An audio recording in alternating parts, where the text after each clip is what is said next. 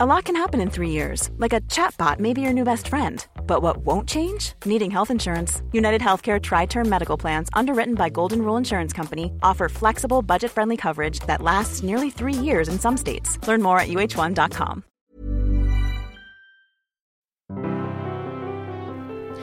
Welcome to The Broad Experience, the show about women, the workplace, and success. I'm Ashley Milne Tyte. This week, a debate on Facebook Chief Operating Officer Sheryl Sandberg's book, Lean In. The subtitle of the book is Women, Work, and the Will to Lead. And in it, Sandberg asks women to examine the internal obstacles that are holding them back from getting to the top. The book's topping the New York Times bestseller list in the US, and leaning in has become a catchphrase and a big topic of conversation among professional women. There were six women in this debate, including me. We were hosted by Dora Komiak, a long-time listener to the podcast, at her family's apartment in Greenwich Village in Manhattan. I'll let everyone introduce themselves. I'm Stacey Marie Ishmael, and I work in technology and media. I'm Yvonne Martin, and I work for an e commerce company by day, and I'm a board member of a dance company by night. I'm Dora Komiak, and I have a advisory firm that helps companies figure out what to do online. I'm Gia Freireich, and I'm a relationship manager for a financial software company. I'm Rebecca Jackson, and I'm a former investment banking professional turned startup consultant and advisor. Before we plunge into the conversation, I should say that Princeton professor Anne Marie Slaughter comes up in conversation a few times. She's the former State Department official who wrote an article last summer in The Atlantic entitled Why Women Still Can't Have It All. And her views on women and work are often mentioned as a counterpoint to Sandberg's because Slaughter focuses on the external obstacles women face in getting ahead, like gender bias and lousy childcare policies. I mean, I thought I would just begin by asking people because there was such a brouhaha about this book before it even was published, I wanted to just ask people to pitch in and say, what did you think of the book versus what you thought you knew about it before you read it? Well, initially, um, I read the book before I read any of the, the reviews, and I found her very likable, and I liked the idea of promoting the idea of women in leadership, and I think she had great advice. I think it was after I read it um, and I enjoyed it a lot that I started also thinking that there were maybe her audience was something that was very specific and um, that there was a lot that wasn't really inclusive and, maybe um, some of the issues that, that people are facing right now, such as unemployment, um, and maybe you know you don't necessarily have all those choices. I'll say that um, I went into the book with very negative expectations. Um, I had read a lot. Uh, I had read Anne Marie Slaughter's um, articles and a lot of other blog posts that just kind of ripped it to shreds and you know um, suggested that she was just coming from a privileged back, you know, point of view and you know didn't really have anything to say to the masses. But I told I felt completely the opposite after reading it because I felt like it was just a positive message in as a whole. I didn't find any I didn't find anything that wasn't applicable to any woman that I knew. Even despite the different ways you might interpret it or her specific circumstances, I feel like her message was attainable by all women or within reach. I was one of those people who sent her 2010 TED talk to absolutely everybody that I knew um, when it came out at the, at the time. And, you know, I remember telling my friends, I really want to know what your perspective on this. I think it's really interesting. And so I felt like her book was a longer version of her TED talk with some things that I found less sympathetic, partly because they were expanded. And one of the things I found less sympathetic was there are no voluntarily single people in her book. And there are no gay couples in her book. Everything about her book is calibrated around here's how you're going to succeed in your in your marriage, in your family, and in your workplace. And those three things are sort of this inseparable triumvirate. And the one anecdote that she relayed about why single people need to get out is like, so I can meet a potential husband. It's like, really? You like, I just want to go to yoga class like, and not be judged for that. If you can pick up your kids after school, I can go to yoga class. Let's call that fair. And so I found that to be very challenging because it, it imposes a very specific way of thinking about what work life balance and what success looks like in a way that I didn't personally feel was sufficiently inclusive. I was amazed at how well written it was. And the thing that surprised me the most is that 25% of the book, and I know this because I read it on my Kindle, 25% of the book is footnotes. Yes. And the book is written by about a dozen people. So the book is a product, part of which is Sheryl Sandberg's photograph on the cover and her title and her contribution of several anecdotes and getting it together. But just like an organization requires lots of different people to contribute, lots of people contributed to this book. And we'll come back to that idea of how much of Sandberg is actually in the book a bit later. Gia works in sales for a financial software company, and she says while she enjoyed the book, she thinks Sheryl Sandberg's position makes it tricky for her to understand the situations a lot of other working women face.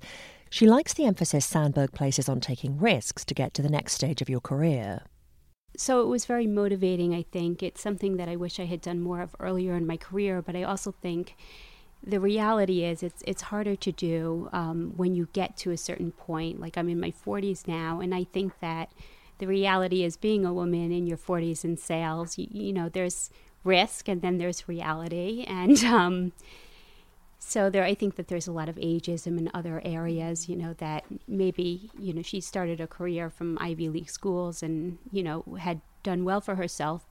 And I'm someone who sort of uh, transitioned my career midstream.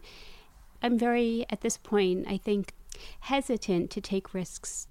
She's probably not the only one. I agree with Gia on other fronts too in general, I really enjoyed. I enjoyed it. I thought, like you, that it was very well written. Partly, I mean, mostly thanks to Nell Scovell, I'm sure, her co-writer.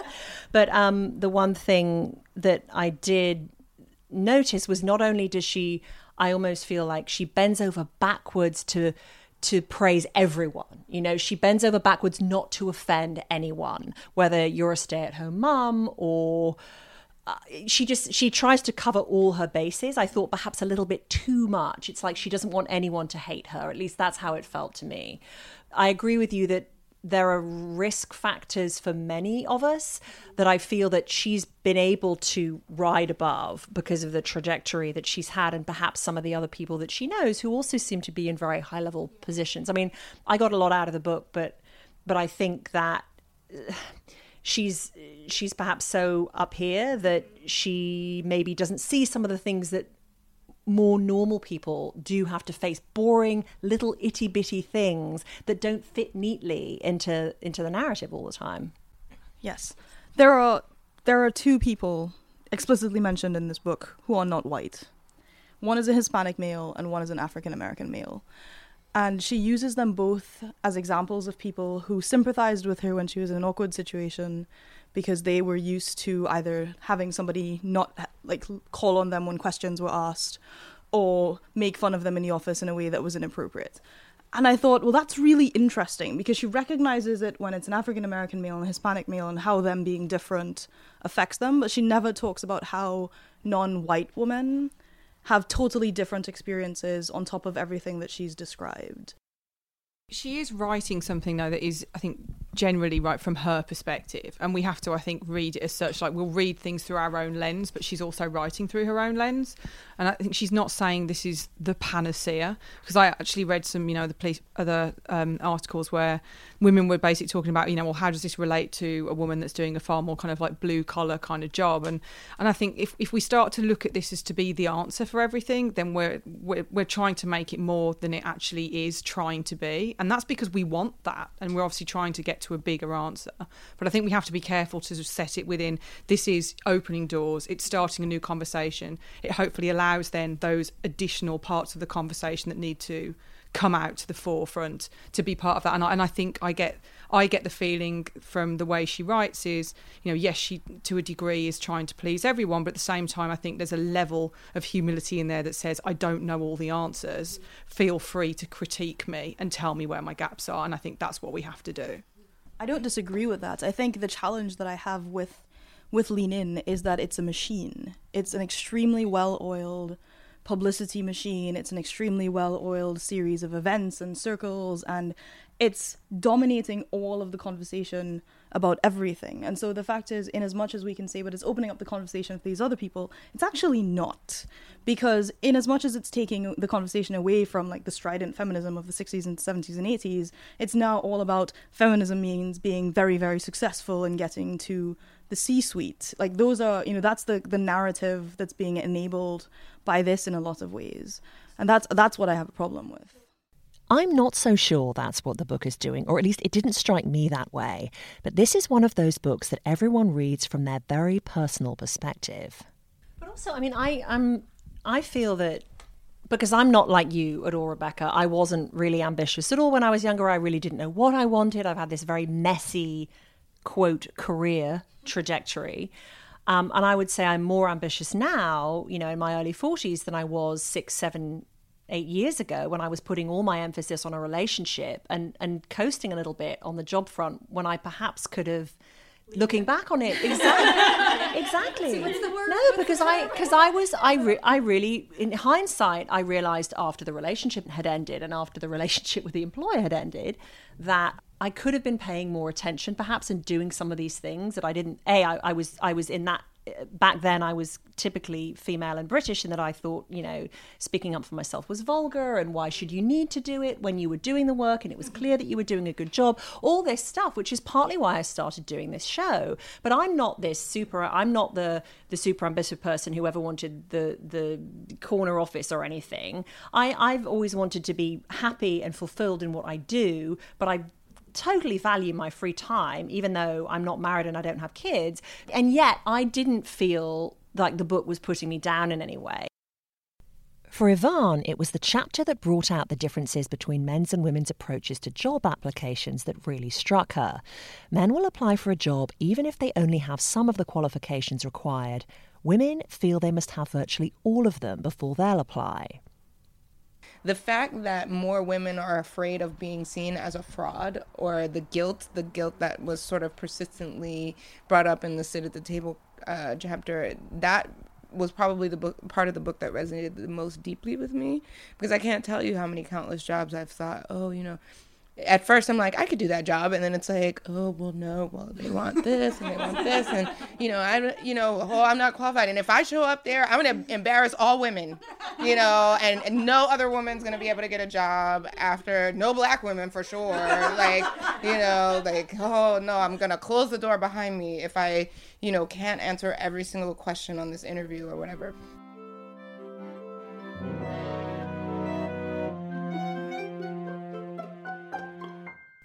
This episode is sponsored by Squarespace. Squarespace offers web design and hosting that anyone can use, and I should know because I built the Broad Experience site on Squarespace. You choose from one of their beautiful templates and plug in your own content. And Squarespace sites are built to look great on any computer with customized designs for iPhones, iPads, and other mobile devices. Broad Experience listeners can get a free trial of Squarespace with no credit card required by going to squarespace.com/broad. If you do decide to subscribe to Squarespace after your trial, you can save 10% by entering the offer code BROAD4 just below the pricing options.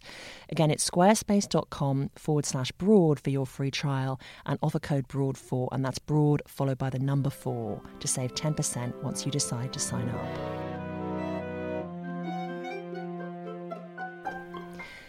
It wasn't long before we got onto a discussion about the chapter called Don't Leave Before You Leave. This is where Sandberg famously claims too many women switch off their ambition before they've ever got pregnant, or sometimes even have a partner, because they're thinking ahead about how they'll balance work and family.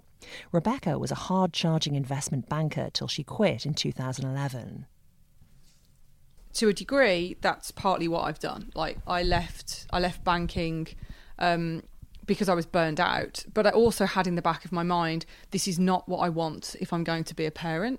And I could already see the guilt. I could already sort of like, before even having a, child, I could sense this is going to be painful in ways that I won't be able to deal with. And I, I can't, I don't think I'll be able to bear the thought of doing two things really sort of like badly, or at least that's how I felt.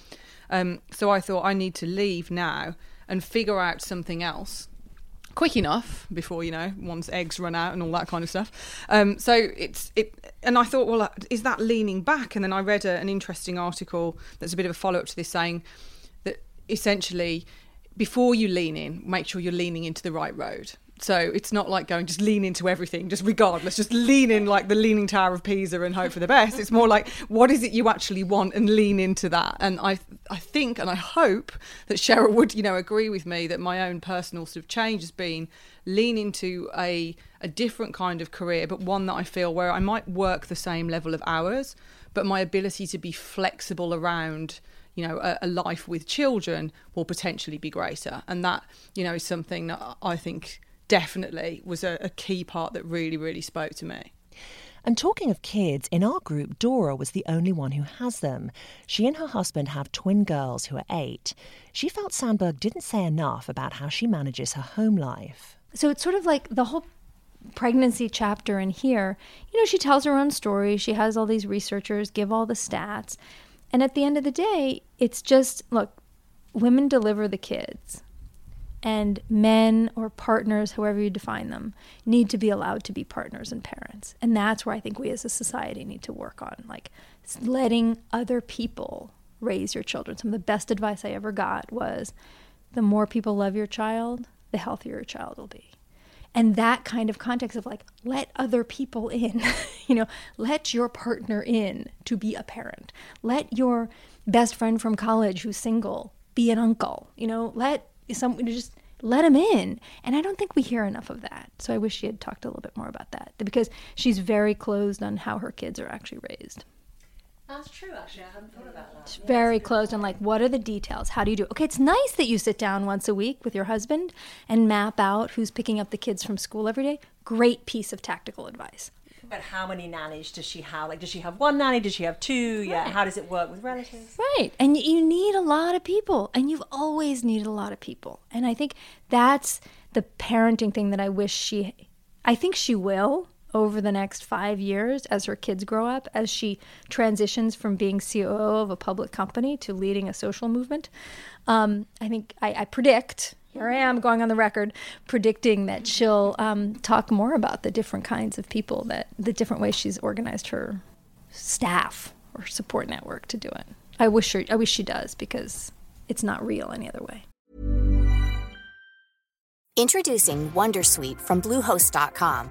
Website creation is hard, but now with Bluehost, you can answer a few simple questions about your business and get a unique WordPress website or store right away. From there, you can customize your design, colors, and content. And Bluehost automatically helps you get found in search engines like Google and Bing. From step-by-step guidance to suggested plugins, Bluehost makes WordPress wonderful for everyone.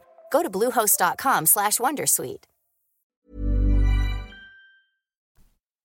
Can I just just changing tack slightly? I want to pick up on something that Gia said, which we, is we sort of talking about that authenticity at work um, aspect of the book, and I think that chapter is called what's it called? Speaking your truth i think. And i was just l- looking at that again today and, and that's one of the chapters that struck me as slightly incongruous in that because i know you know stacey stacey and i have to, should have talked about this before because she talks about a couple of times when she cried at work and she and then she goes on to say how it's essentially better to be this way, to be able to be your whole self. And this is just something that I spoke about in the latest show with Kathy Caprino. But I personally think this is, this is another area where her you know, quote, privilege comes about because I think, okay, if Sheryl Sandberg wants to cry at work, even if at the time she wasn't CEO of Facebook, that's okay. But for a normal person, I don't know, what do you think? So you were in a pretty stressful yeah, situation. But, but, I mean, in but front to, of, but, in front of managers, and I, it was yeah. okay. I, mean, I, I wouldn't, mean, I wouldn't go as far as to say it was okay, but I do recall crying when I was told about a management change decision affecting me, and that I think my bonus at the end of one year, having worked like I'd never worked in my life and got probably the best review I'd ever got. And then because the bank wasn't doing so well, the whole bonus situation was really disappointing. And I did, I burst into tears. And uh, and, money, and my yes, over money. I know it's it's terrible. I, why am I saying this publicly? Um, but it, it, it was in front of my manager, who's a very senior guy, and I remember I said something to the effect of, "I'm just going to cry now because this hurts." And uh, you know, I need to sort of get my act together and you're going to just let me cry because if I do that, I'll be able to go back to my job, like my desk and do my job. But I was, I, I spent a lot of time um, actually talking to people about emotion being okay and emotion not being a disease. And part of that is because, happy to admit, I had a um, post traumatic stress disorder in my 20s and a lot of sort of dealings with depression. So, like, emotion was just a strong part of um, just my everyday life. And I think that it is an important thing and we can't deny it. And if we keep pretending that human beings are completely objective and trying to turn them into machines, we will all be replaced by machines much, much quicker than we ever realise. So I don't think it's easy to cry at work. I'm not saying it's necessarily the right thing to do in a situation, but I'm definitely a strong believer that you know, if you are wired like me and you are an emotional person, it's better out than in sometimes. But Stacey says the problem is all emotors are not created equal, or at least not viewed in the same light. It all depends on your status in the hierarchy. Certain people can have emotions at work, whether those emotions are positive or negative. And I think the thing, Sheryl Sandberg isn't angry anywhere in this book. You know, going back to the earlier point about bending over absolutely backward to be pl- compliant and easygoing and absolutely understanding and wonderful, never angry anywhere in the book. And I think, you know, women being angry is a fraught fraught issue and one that she does not discuss. And women in authority sometimes have to be angry, sometimes have to be really, really pissed off, and sometimes have to hold people to account. And there are there are so many layers of complexity with one being a woman in a position of power, two being in a position of power who has to be angry with people, and how you phrase that. You know, if you're going into a meeting and you have to be smiling while you are absolutely furious, it does a, it does a little bit to kind of undermine undermine the message that you're trying to tell, or if you're trying to send an email that says, I don't approve of your behavior today, and you have to end it in a smiley face so that people don't think you're a bitch, it's just, you know, it's, it's really complex. And I feel that, one, she's in a position where she probably doesn't have to be angry with people because she has people who can be angry with people on her behalf. And two, she's been so senior for so long that it's just it's easy for her to be comfortable with displaying these emotions in this context because nobody is going to tell her that wasn't appropriate but Sandberg never gets angry in the book because Sandberg's never in the book. She's, I mean, it, it's a product, and she is an important part of the product, and she's a very powerful part of the product.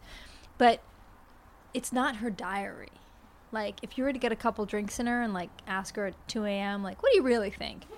It, it, no, like, this is not what you would hear.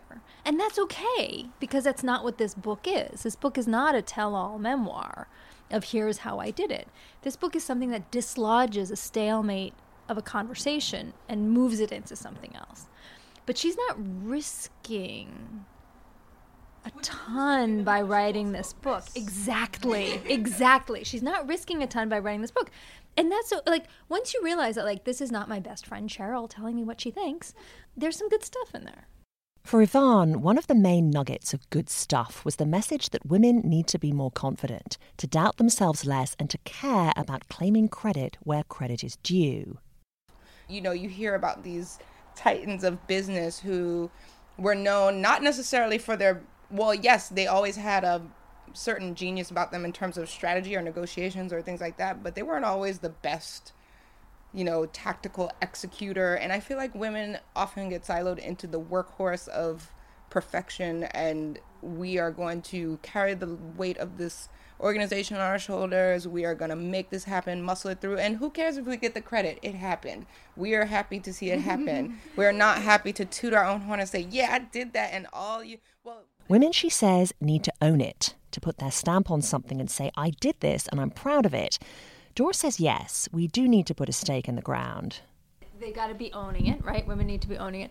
But at the same time, I think we need to be celebrating guys who are not owning it. I mean, I had a big aha moment. Seriously, the guys who are leaning back, man, let's make some poster children out of these things. So, my brother in law, classic Anglo Saxon white male soccer star, right? In sales. You know him. right? You know him. Nice guy. Nice guy. Um, and he works from home three days a week.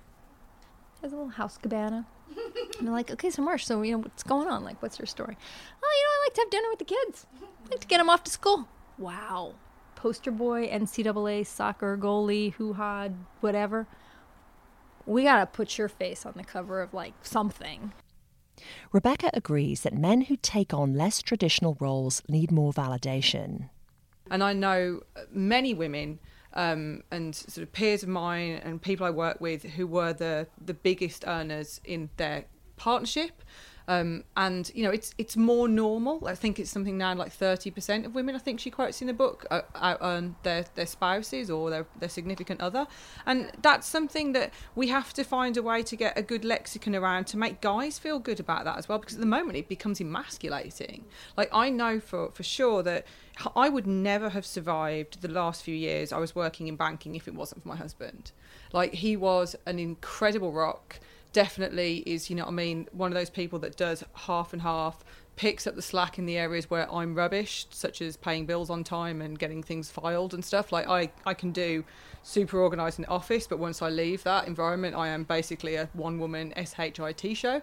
Um, so, you know, it's I, I really do believe that that's important and we we do. We need to sort of elevate the role of those guys who are man enough in themselves to be able to play that kind of role and, you know, be be an equal partner.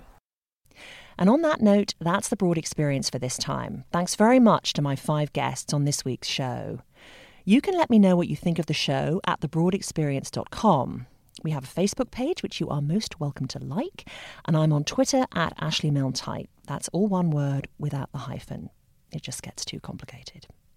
And if you're interested in more stories about women, check out another program. This one focuses on women in science and how they got to where they are.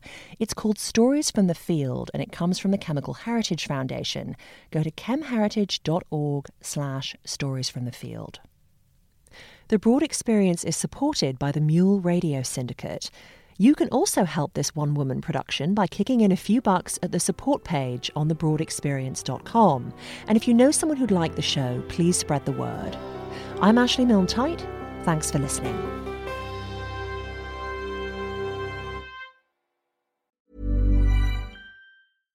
Marketers and advertisers, brands big and small. You've been after a special someone for a while now. You think they're into you. I mean, you share the same interests both passionate about the same stuff. Why wouldn't they be? Wait. There's a moment of silence. It's finally just you two alone. They're waiting. Go on, shoot your shot. You've got a voice. Use it now. Hearts are racing. Breathing becomes heavier. This is your chance to win them over. So, what are you going to say? Get closer to your audience, make podcast ads with ACAST. Head to go.acast.com slash closer to get started.